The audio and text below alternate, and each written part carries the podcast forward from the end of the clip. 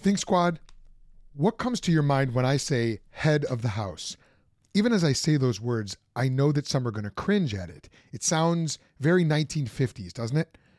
But it's a concept that every Christian husband and father needs to understand and embrace in order to live out the calling that God has for his life. In the Bible, God himself is called Father, and Jesus is described as a husband. So today we're going to go back to the basics, back to Scripture itself, to learn what these concepts mean and how you can become the kind of husband and father and be the head of your household in a way that honors God and serves your family and leads them well this year. This is Worldview Legacy, the show that helps Christian men become the worldview leaders their families and churches need. My name is Joel Settecase, and I am a Bible teacher and former pastor who used to defend the Christian worldview the completely wrong way until God changed my attitude and my approach. And now I'm the president of the Think Institute, and I get to help believers share their faith and defend it with confidence and to pass it on to the younger generation. I'm on this journey along with you, and I'm learning a ton as I go, and I'm sharing what I learn with you. What would it mean for you to become a godly head of your household or to grow in that area and that skill set by 2023. There are biblical principles that I've come across that have helped me to understand and really helped me out big time as I've sought to become a godly head of my own household myself. And as you grow in your role of husband and father and worldview leader in your home, these principles are going to help you out as well. Today, we're joined by Dr. Khaldoun Sweis. Khaldoun is a good friend of mine. He's been on the show before, and uh, he's come on to describe and discuss the pillars of society and the importance of having a godly brotherhood. He is a philosopher, an apologist, a college professor, and a life coach. And he helps men sort through how to become godly heads of their households. This is his thing. So he's really the perfect thinker to help us out on this journey today. So if you've ever felt like you were in over your head as the leader of your home, or you've had a desire to learn some best practices as a father, husband, head of the home, this episode is going to be for you. You're going to hear Dr. Khaldoun Sweis explain why, as a Christian apologist, he chose to become a life coach, how to understand the role of a father in light of the fact that God himself is a father, why the role of husband and father is so misunderstood today, and what it means for a husband to be the head of the household. You're also going to learn what makes Christianity unique and uniquely suited to help men in fulfilling their manly purpose. And then Khaldoun's going to give us some practical steps that we can take this year to become a more godly father. He's also going to warn us about some pitfalls to watch out along the way. Now, one of the major perks of being part of this Think Institute community is getting free access to our Facebook group, the Think Squad. This is the community where you can discuss and learn from over 700 others who are on the exact same journey that you're on. Every day, we're sharing unique resources and discussing fascinating questions that will help you become the worldview leader that your family and your church need. I'll tell you how to join that group after the show. But now, Let's get into it with Dr. Khaldoun Sweis. I am here with my good friend, Khaldoun Sweis. And of course, as always, we want to get right into the good stuff. Khaldoun, if you could get stranded on an island with C.S. Lewis or Richard Dawkins, who would it be? Who would you choose? That's a hard one. Uh, immediately, C.S. Lewis, hmm. of course. You I, you wouldn't go for the apologetic opportunity that that uh, Dawkins would provide. it would maybe cause uh, me to just stretch my patience more than anything else. Uh, I Probably try to swim for shore at that point. I know that you're a fan of Lewis, and I've found Lewis's thinking very insightful. And much in a similar way, I've found your thinking to be very insightful and informative, very helpful and especially the stuff, Khaldoun, that you have to say about manhood, masculinity, fatherhood. And, you know, I find you to be somewhat of a paradox here because, on the one hand, you're this Christian apologist. Okay, you've written three books on apologetics. You've got Christian Apologetics, an anthology of primary sources in 2012, Debating Christian Theism, which you wrote with J.P. Moreland in 2013, and then Killing God, which is an analysis of new atheists like Richard Dawkins and others. You wrote that in 2016, but then you're also this life coach and you counsel men on how to live a more godly and productive life. So, how did you decide to go that route? Why did you decide to become a life coach? And how does that tie in with your other work? Yeah, it is a fascinating journey. What ends up happening is I was just discussing with men the reasons for the hope that they have within them. And I found out that the reasons that they actually give are not actually the reasons they don't believe. There's something else. It's like there's a problem behind the problem. That's the problem. And the problem generally I found with men in general is a lack of productivity, lack of passion, lack of profit in their own lives. I began to unpack that and trying to help them find that peace and that productivity to be the leaders and providers they can be for their families. And that naturally just began to emerge. then we were able to deal with the apologetic objections and the questions and theological nuances that needed to be addressed. As Einstein said, it's hard to solve a problem with the same mindset that created it. So, so we need to shift the mindset, and that required a, t- a type of uh, mentoring or coaching or leadership in that regard. And that led me to that. And I found it to be absolutely fascinating and rewarding. I've seen guys' lives absolutely change remarkably after working with people and addressing and unpacking subliminal and issues that are just not addressed at a normal level. One of the most important doctrines that we hold to is that God is triune, Father, Son, and Holy Spirit. And the first person of the Trinity, the Father, we call him Father. We don't call him Mother.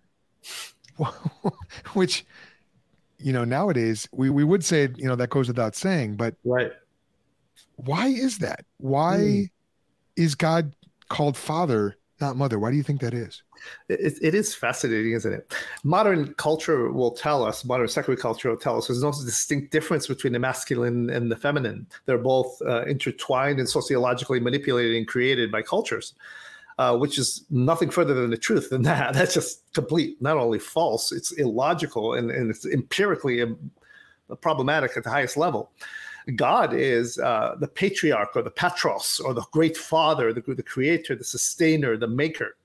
And, and even in mythology, uh, you have Gaia, which is another form of the name of the Mother Earth, is the one who receives, where the father is the one who gives, who puts the seed in the ground not only sexually, but even as a gardener.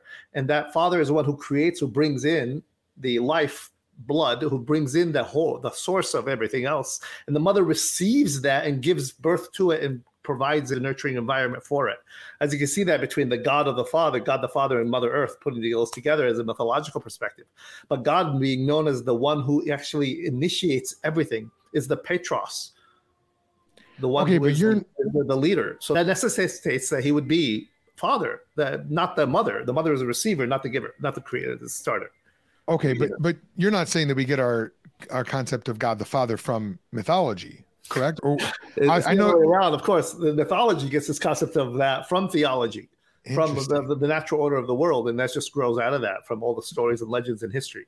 Okay, so they're taking something that's inherent in the world. They're taking some truth that's out there almost like Romans 1 says God's invisible attributes have been clearly seen. They're taking that and they're doing something with it. There's still a, there's still an echo of the original truth in it, it sounds like. Is that right? Exactly. Yes. Yeah, definitely. This is something I've been wondering about and really wanted to ask you. So God describes himself as a father. Are we therefore to understand God based on our conception of what a father is? For example, based on our earthly father? And so we project that up and we say, oh, God must be like this or does it flow the other way around? Are we supposed to get our picture of what it means to be a father from God, like in Holy Scripture, and then say, now we take that and we extrapolate this is what it means to be a father. So is our definition flowing upward or downward, if that makes sense? I think experientially speaking, it flows from our experience of the world around us and the fathers that we know of, the providers, the protectors of our world. And from there, we extrapolate what we think of God, although that seems to be a natural perspective.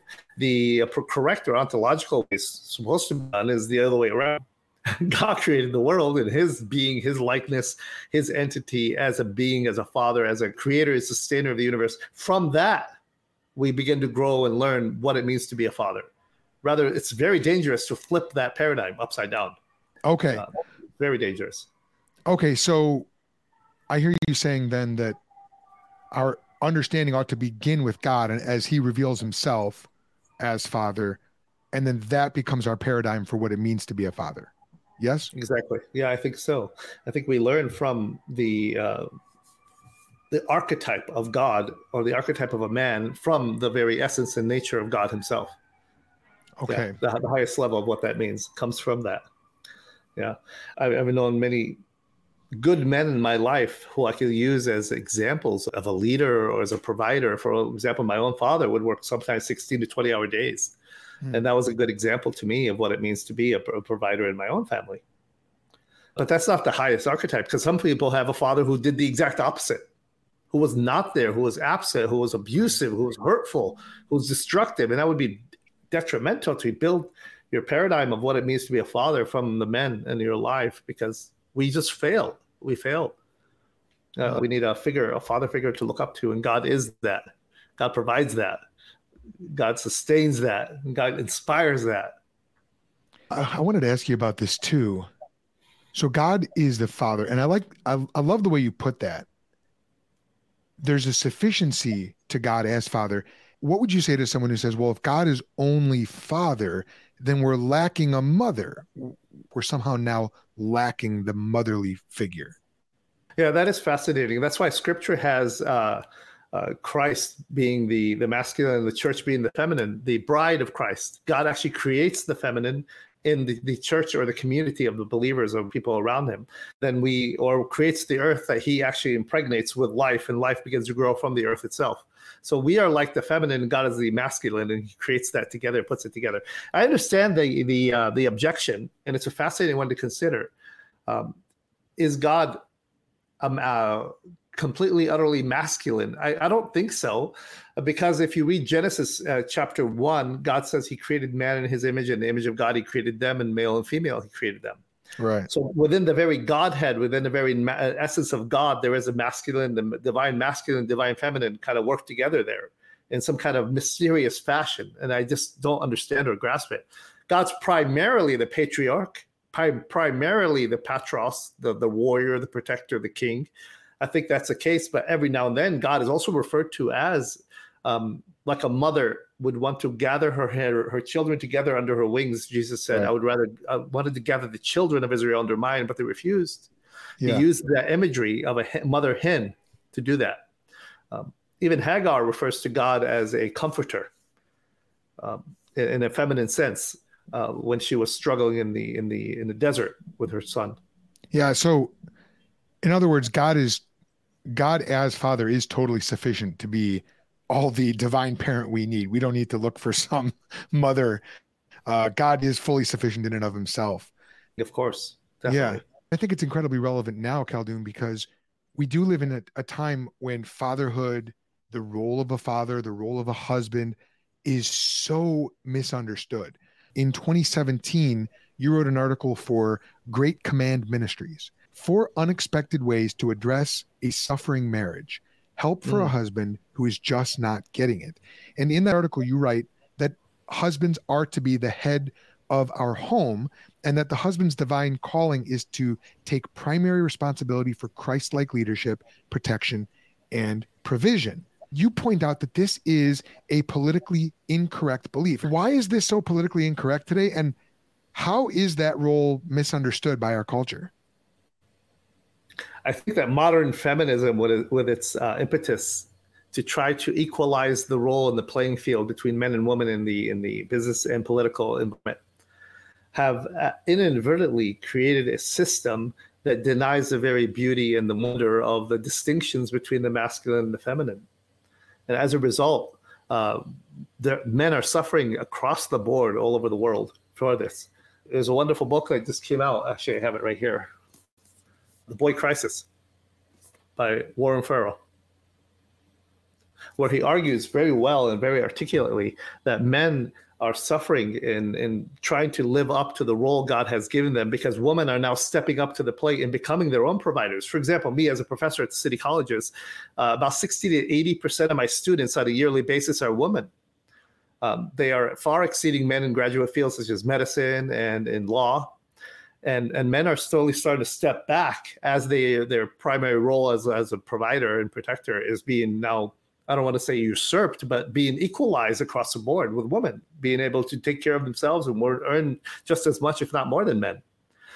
So those times and those kinds of situations that are happening across the board, and the fact that we're trying to eliminate discrimination of sexism and things of that nature, there's a pushback in culture against that, and it's understandable given the abuses that the Me Too movement has capitalized on and, and brought to bear on the uh, the men who are in charge and so they are leaders and protectors sometimes abusing their roles. And that has detrimental effects upon um, men and women and children. So as a result of that, society doing what it does pushes back and swings the pendulum back in the opposite direction. And we hear things like uh, a child can be just fine with no dad and, and having two moms, or a mom can be a dad, a woman can be a dad. So, okay, so the pendulum it's is very swinging. sad. Even though a more recent Supreme Court justice, who she wouldn't even define what a woman was. It wouldn't even. Well, she's just... not a biologist, Kelton. You can't accept it. of course not. is it raining outside? I don't know. I'm not a meteorologist. I can't tell you. right, right. Really? Uh, right. Uh, she's walking the fine line, of course, between trying to honor those who are struggling with their sexuality, but at the same time denying the very biological essence of what it means to be a human being, which is masculine and feminine. There is no other option. Right. Well, then a uh, a few days later, Gavin Newsom, the governor of California, comes out and says, you know, if men could get pregnant, abortion would be a, seen as a sacred right. And uh, all, all of the fair-minded uh, thinking people go, wait a minute, are we now we're able to define what a man is and what a woman is? are we saying that a man can't get pregnant? Okay, because that's what we've been saying all along, sir. But yeah, um, this, this, is very sad. We want a Supreme Court justice who's a woman, but you don't even know what a woman is. How you? What's this big deal of trying to put a Supreme Court justice who's a woman when you can't even define what a woman is? You want to equalize the playing field between men and women, but you want to eliminate the difference between men and women. It doesn't work. Illogically, it implodes on each other. Yeah. Yes.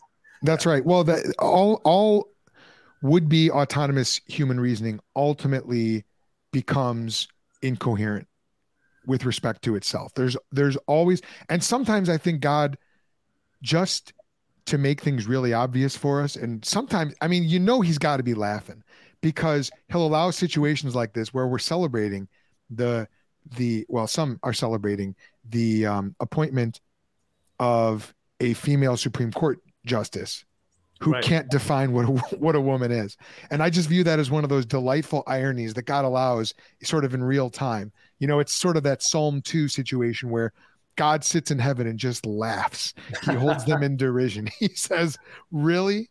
You know? The, well, unfortunately, how's that going for you?" Right, right, right. And unfortunately, the next culture ends up um, suffering because when you can't define what something is, you can't possibly solve the problem of it. I found out when I work with men in coaching as well, when you have a problem and you can't clearly articulate exactly what the problem is, mm. there's no way you can solve the problem so the, the problems of um, the, the, boyhood crisis, the manhood crisis, the marriage crisis, uh, how can we define those if we deny the very essence of what it means to be a man or a woman? I, I have something here for you that I found to be fascinating. Peter Kreeft, in his book on um, everything you wanted to know about heaven but were afraid to ask, Peter Kreeft is a professor of philosophy at Boston College, and he wrote the following, which I want to share with you. I found fascinating, Joel. The words masculinity and femininity meaning something more than merely biological maleness and femaleness, have, femaleness, have been reduced from archetypes to stereotypes. Traditional expectations that men be men and women be women are confused because we no longer know what to expect men and women to be.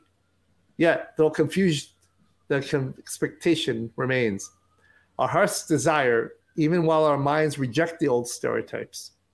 The reason the old stereotypes were closer to our innate sexual instincts are because they are archetypes. We have sexist hearts, even while we have unisex heads. Evidence for this claim? Sure. More men are attracted to the old stereotypes than the new ones. Romeo still wants to marry Juliet. Hmm. Okay, so w- what's he saying about that? What's his evaluation? Is that a good thing or is that a bad thing? it, no matter how much we keep trying to deny the fact, girls still go after the quarterback. young ladies trying to get the quarterback as as the prime man there. Sure. And men still go after the princess, who's the most feminine, most Yeah. beautiful girl in the crowd. Why is that? Because there's a beauty and there's a wonder in the old stereotypes that are connected to the archetype that God actually created men to be. Yes. Which is a provider and protector, a woman to be a nurturer, and, and somebody who exemplifies beauty in herself and in the creation around her you push that to the other extreme the man who's not the provider not the protector a weak man a man who's not being able to stand up for himself or his culture Mhm. does not attract women he he he repels them Right. not only them he repels men around him as well the protection and the provision of the masculine allows the feminine to blossom more Yes. a woman can be more of herself Mhm. when she has somebody around her who provides that protection from the sh- from the world and the shadows and the devils and the dragons, if I may put Yeah. it that way. I have something fascinating here I wanted to share, and I know your listeners can't see this, but I have a picture here of the great Saint George. It's an old icon. Oh yeah, Saint George and the Dragon. Yeah, Saint George the Dragon Slayer. Love it. Yeah, it's a I love that fascinating picture. And if anybody can just pull this up, if you can, I know you guys are listening if you have some time. But Saint George is basically the um, uh, one of the saints of the, the, the Christian faith. Mhm. And he was under uh, the Emperor Diocletian during the Roman Empire period. And he he is fascinating. He stood up for himself and would not bow his knee to the dictates of Diocletian and the emperors and would not denounce his faith. Um, his story grew into legend, but basically the legend is that he slew a dragon, which symbolizes the devil, Yeah. right? Yeah. And it's fascinating if you see the iconic picture of that. It's the Saint George is riding a horse, a majestic steed, a white steed, a powerful figure, and he's um, and he's dressed in armor, Mhm. and the dragon is below him, cowering, and behind the dragon is this massive cave, uh, and behind him is this princess that stands in the background watching him. And a man who goes into the cave, into the darkness to fight the dragons of the world is attractive to the princess because she's waiting for a man who's willing to fight the dragons in his world and in her own. And that attracts her because he provides protection, he provides um, a security for her and the culture around him. And of course, he gets the gold and the woman if he beats the dragon. Yeah, right. that's right. That's right. And other men look up to that. We look up to the warrior. We look up to the hero. We look up to the one. This is fascinating, Joel. I saw a picture on Instagram a number of years ago, and it's, I think it's become one of the most famous, um, uh, most shared images in, in history and on, on, on social media. You can look it up. It's a picture of a six-year-old boy holding his little sister. And what made that very famous is he got a large gash in his face. Hmm. What ended up happening is his- his sister was attacked by this dog, and Oh, he yeah. jumped in to stop it, Yeah. and he was he was torn up over it. Yeah. The, I, I remember seeing that. And his father asked him as he came out of surgery, "Why did you do it?" He said to his father, "If somebody had to die, it had to be me." Wow, that's right. Yes, I remember that. It is fascinating. The characters from the Avengers came to his uh, uh, honored him, and they sent him the sword, for, the the not the sword, but the shield from Captain America. He was sent for him. Wow. Uh, Amazing. Yeah, he was honored on major platforms all over the world. And he is an example, that little boy, that six year old boy, I think he was six, his sister was four, uh, Mhm. of, of an example of a provider and a protector for his little sister. And all of us Wow. look up to that. And he didn't even realize he's probably doing that. Of course, he's little. No, sure, what it right. means to be a father. I love the it. arrows of the devil. And so much of this is innate. We as men are naturally attracted to the femininity of women. They are naturally attracted to their counterpart, the masculinity in us. We're not meant to compete with one another. We're meant to complement one another. And so some of so much of this is innate, but it also requires the engagement of the mind. It, it requires us to think reasonably, logically, and uh, you know, as the name of your organization says, to be logically faithful about this. Let's go there. Absolutely. What does it mean for the husband to be the head of the household, and how does that role deepen or expand when a husband becomes a father? Let's take a look at 1 Corinthians 16, 13 through 15. I found it helpful. It's a powerful verse, actually, a couple verses. Be on your guard, stand firm in the faith, be men of courage, be strong, and do everything in love. And if we were to exegete that, I think that unpacks some of the questions you asked in, in a profound way. A true man is vigilant against danger. He stands his guard, meaning he is there. He's watching to see what the world is that's coming into home, the the, the negative images that are coming in through social media, the um, the audio images that are coming in through music, the uh, influences that are coming through the kids in the community in his area for his children. He's standing guard to watch what is actually there. He's not. Uh, people tell us not to coddle our children, not to protect our children, not to sh- shelter our children. We should shelter our children. That's our goal, especially when they're little, because a child's mind is like clay. It's moldable.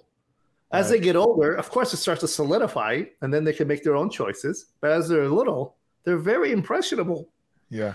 It's important for us to stand guard and to protect and stand firm in our faith. I think that verse really unpacks that. Um, and, and there's, there's so much more to it. There's be be men of courage is what it says in First Corinthians. What does it mean to be courageous? It doesn't mean living without fear. All of us have fear. It means despite the fear, I will stand up for my family. I will take the bullet. I will go down to see who broke the window in the middle of the night. I won't say it's your turn, honey. Of course, we're always right. Take it. I was debating this wonderful pastor, a friend of mine.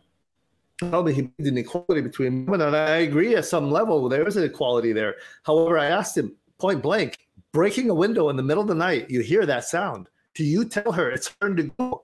He said, No, take the bullet first. I said, Of course you would. Why is that? Yeah. He was quiet. Yeah. You know, um, there is a reason for that. It's because our bodies, our physiological bodies, are made stronger for a reason. it's to take the hit first. You know, what I like about that passage that you just mentioned, I'm really glad you mentioned that because so I'm reading in the NASB and it it says, be on the alert, stand firm in the faith, act like men, be strong to understand what that means is you have to know what it means to be a man. It's implied that to be a man in the fullest sense of that concept is to be courageous. It is to go downstairs when the uh, the window breaks. Now, when the baby's crying, uh, that's a different story. but but when there's a uh, you know when there's a thump, when there's potential danger, it's instinctual. But even if it wasn't instinctual, we still have God's word that tells us to be a man is to be courageous, it is to stand firm. And so it's interesting because Paul's talking to men and women, but he uses manliness as the paradigm because everyone knows what that means. If someone says, man up, if someone says, act like a man, even if you're talking to a woman, you're calling out certain character attributes because it's yeah. not like women can never be courageous. It's just there are certain attributes that are more uh, stereotypically or even uh, archetypically associated with men. And so That's I right. love that. I love this passage for that exact mm-hmm. reason. Yeah, I love how you put that. And isn't it fascinating, Joel, that when I am in trouble, when I hear danger and there's there's something coming that's going to threaten my life, you know, my adrenaline will go up. I'll sense a sense of fear, but yeah. at the same time, I want to face it. But when my children, my family are in danger, fear out the door. Totally. No, I'm going right in. And as men, we're called to go into the fire, go into the caves, go into the forest. That's why we're called we're called to be courageous. Uh, now, women can do that too, of course, especially single moms, and my hat goes off to them who have to step and take the role of the man and the woman in their relationship um, due to various factors. And that makes sense. But in an ideal perspective, the man is the one, because of the physiological aspect of him being more resilient physically and psychologically, he's able to stand up against danger idealistically better. Yeah. Um, and that's why God calls him to do that. Well, it's it, even interesting just how you just put it is very revealing, Khaldoun, because you said a single mom has to take on the role of a mother and a father. That implies, and, even overtly states, there is a role for a mother and a father. And so a single mom has to do double duty. She's got to take on some of those attributes that a, a dad would normally take on. Khaldoun, how did you come to this understanding of what it means to be a dad? I've gone through my own experience of being a father myself, uh, loving my children more than anything I could imagine. Uh, being there for them, realizing how much I failed to to be who I could be for them, has just reminded me of the preciousness and the volatility of the growth process of a child, and and they they long for even on a subliminal level somebody to be there for them to be a pillar in their lives, and that hit me as a as a deep level. Um, one day I was, uh, this is a couple, few years ago, I was putting my daughter to bed and I kissed her and put her to bed, shut the light off. And I was uh, walking out. She yells out, Daddy. I said, Yes. She said, I love you. When you hear that, she was about four, three and a half, four years old at the time. I, I, my heart melted. And at that point, I felt a sense of the transcendent into the room. I felt I was in the presence of divinity that God had reminded me the beauty and the wonder of being father and how protecting her became everything for me. And providing that that nourishing environment meant so much more to me. Of course, many different factors came into play that that altered some of that in my own life, but just the presence of the children in my life reminded me of the importance of it and the beauty of it and the wonder of it. Man, that's as good. I begin as I begin to study this more and more, as I begin to deal with men on an individual level, I just saw so many men dropping the ball. Hmm. And as they begin to drop the ball, I begin to research what's happening here. And I realize it's happening on a grand scale in Europe, US, all over the world. As uh, as modern feminism begins to grow, um, the sense of manliness or provision and protector and provider has diminished among men. And I begin to study that at an academic level. It's it's fascinating and sad at the same time. Do you think that there's something inherent in the Christian worldview that makes it unique that other worldviews lack in what they call men to be or in what they equip them with? The highest expression of what it means to be a man is, is embodied in the very person and nature and being of Jesus of Nazareth himself, who know, although he saw the cross and the pain and the suffering set before him, yet for the joy prepared for him, he went through that. He picked up his cross. He bore his suffering on our behalf and became that archetype man who, who was able to take upon himself the sin of the world or the pain of the world and carry it with dignity without complaining. Right. And face the fire face the devil and and and pursue through that. And that's an example for us as men. Take up our own cross and our own sense of responsibility. Jordan peterson uh, writes about that very well. I think Jesus, as the most humble, most meek, most wonderful human being who ever walked the earth, still suffered with mm. dignity and took on that pain as the archetype of God himself on earth, as the actual incarnation of God on earth. Is there's nothing else greater, more beautiful, and more magnificent and more masculine than yeah. that. Jesus Christ is the perfect example of what's going on when the husband gets out of bed to go investigate the crash downstairs. He says, There's danger. It's going to get the ones that I love. And the great paradox of it is that in doing so, he himself is killed, he himself is destroyed by the dragon. But it's in the very act of giving up his life that the dragon is destroyed. And then Jesus comes back to life, and the, the dragon, the sin, the, the the world, the flesh, and the devil and its control over us stays dead. And but, the very prophecy in Genesis 3 says that Jesus himself crushed the head of that serpent. That very serpent went up to Eve, the very precious bride of Adam, and tempted her. And Adam was passive. He was quiet next to her. He was not the one that was deceived, Paul tells us. She was deceived. He knew what was up. He right. knew this was a dragon that entered into his home, went up to his wife, and began to deceive her. And he just stood there quietly. Man. He was passive. The text says, who was with her when she gave him to eat. Now, Jesus, in contrast, rebukes the devil. The devil tempts him, takes him to the top of the temple, and begins to tempt him. And Jesus himself rebukes him with scripture. And at the end, casts him away. Said, "Get the get away from me, Satan." He is the the second Adam who confronts the devil. Yeah. Not the first Adam who was passively standing by while the devil came into his home.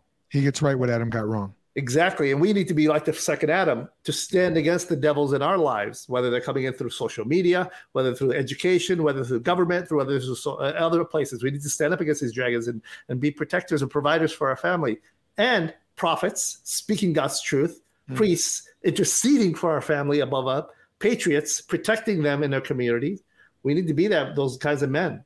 And to be that kind of man requires, hear me clearly in this, this is so critical you need to have a community of men around you who have that, who exemplify that, who can encourage you when you're down, uplift you when you're broken, and, and cheer you on when you're doing well. So, what are some practical ways to take this theory and to say, what is something I can do today? You cannot be a good father unless you are first a good man.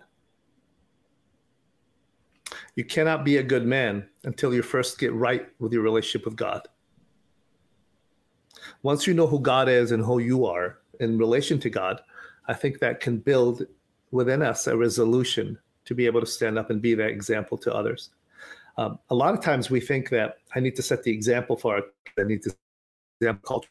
Problem is, um, just be be who God made you to be. Be the provider and protector. Don't worry about what others think and what others are saying around you um, that are that's detrimental. I think um, one of the most practical examples in my own life is uh, my own father, who took me walking, uh, looking for jobs when he came from Jordan. He couldn't find one. He was looking for places to hire him from gas stations to butcher shops to um, construction. And one day he decided just to take me with him. And I remember holding his finger, walking with him. And the first place he walked in was a grocery store, and he asked about the job. And they looked at me, they looked at him, uh, they talked to him, and he got the job. He became a, a manager of that company later. And looking back, my father, if I with him that day, I wouldn't have given him the job. What he exemplified at that point was being the provider of this little kid who was with him and him as he walked with him and was joking and talking with him. And they saw that. They saw that joy between me and him. And that was attractive. That was um, something you couldn't ignore. And when you see a father being there for his children, wanting to provide more for him, that that gives people um, an inspiration to be like that themselves um, your time, your devotional time with God in the morning. Mm-hmm. Uh, there's an old proverb that says, What a cup is filled with will spill out when it's tilted. So, what are you filling your cup with, your spiritual cup with in the morning? What's what's built up in that throughout the day, throughout the years? It's going to come out when somebody cuts you off, when your wife does something again for the 40th time. When the kids start pushing your nerves, it's going to explode because your cup is full of these unresolved issues that you haven't dealt with in your own time, your devotion time, your time with other men, your time in your community. I think those alone times with God that Jesus himself gave us as an example when he left his ministry, left his friends, and spent that time alone to really come to terms with what is really bothering him. Hmm. And then deal with it at that point, you can become more of the man that your children need, your culture starves for. What are some pitfalls we need to watch out for along the way? There are archetypes of what it means to be a man, such as being a warrior and a king. But even a warrior and a king can become abusive and a tyrant. When you provide a place of protection for your kids, be careful be, not to push that too far. When you push it too far, you provide micromanaging situation where you're watching everything and being there and, and protecting them so much that they're unable to scratch their legs or get hurt as a normal child needs to in order to grow. Mm. Um, and when you provide that sense of protection for your wife, but you're overly protective, overly cautious, that's dangerous. I think um, we need to avoid extremes, as uh, Solomon tells us. And those are red flags. And I think the way you balance that out is you spend time with people who are balanced, who have a sense of um, uh, grace and peace, strength and humility, power and humbleness. Um, okay. How do you balance that? You you see it. You see it in people around you who are too extreme, too much one way or another, and that can happen with any of us. So there is a balance in our lives, and that balance is is done with wisdom, with grace, mm. and with people around you who do it well. So J. Warner Wallace was a cold case detective out of California, and for years he served as uh, finding, for example, bodies that were just they called the police about, and his job was to find who did it and why it was done. Mm. Cold case because we don't know who's who the perpetrator is. And he told me something interesting. He said there are three main reasons people kill: sex, money, and power. Hmm. It's fascinating to me as I'm reading scripture and reading through history that these are the three main things that are dangerous for men as well. How so? Power, power sex, and money. They're temptations. They're powerful oh, yeah. temptations. And those are red flags in our own lives. If we see us leaning toward one or the other, we may need to reach out for others who are doing them well uh, so we can balance our lives. So you had a problem with Lucas, and he, he was on death's door for a long time in the hospital. Yeah. How did you be that provider and protector for your own family during that period of time, which must have been one of the most darkest period of your life? Well, well the Lord can judge how well I did during that period. Um, as the apostle paul says i'm not i, I don't judge myself i don't know i don't know how i did but i will say the lord sustained me and it, it truly i know this is going to sound cliche Khaldoun it is all god's grace i'm telling you from the moment we found out now this is going back to when lucas was just 10 months old and he came down uh, he was diagnosed with leukemia the moment i got that phone call it it felt as though the floor was sliding out from underneath me Mm-hmm. And then I'm telling you, very quickly thereafter, as I turned to the Lord in prayer, not perfectly, but by his grace, pretty continuously. And then as Elisa and I were praying together and seeking the prayer of many others, and we had thousands of people praying for Lucas over about a four or five year period, it was like that floor came back up. And it was like, okay, I'm not going to sink into despair or uh, abject um, emotional and spiritual ruin here because God is literally holding me up, spiritually speaking. It, I could feel it. It was very tangible. And there were times when I broke down. There were times when I had no clue how I was going to go on and just begging God to take me and switch places with my son nothing overly altruistic, just not wanting my son my son to suffer. And it was just the Lord who sustained me, man. That being said, mm-hmm. we had a mm. lot of help. I mean, for me personally, I had Elisa, who was just an absolute rock, trusting in the Lord. I know for her, there was a passage of scripture, James chapter 1, verse 2, that talk about how we find joy in our suffering. God put that passage on her heart and it stuck, man, like super glue and she was always remind, constantly reminding me of that. We had thousands of people praying for Lucas. A lot of that came through my wife's blogging and writing on Facebook. People at our church were praying. Uh, multiple, actually, uh, we actually changed churches twice throughout that whole saga. And then when Lucas was in the hospital, I was very blessed to have people I could text for prayer. And so it, it, there's nothing ambitious on my part, just a lot of prayer and trying to be in God's word.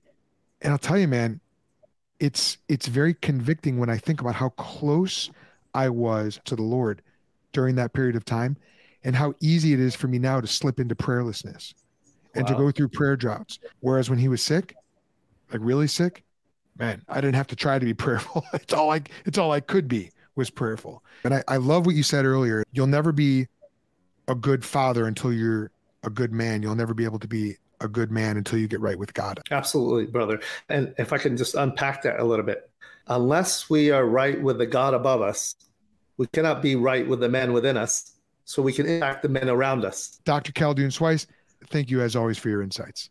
It's an honor, Joel. It's an honor.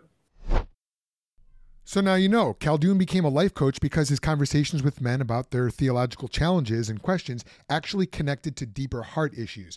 And he wanted to help them find peace, productivity, profit in their lives through a more purposeful mindset.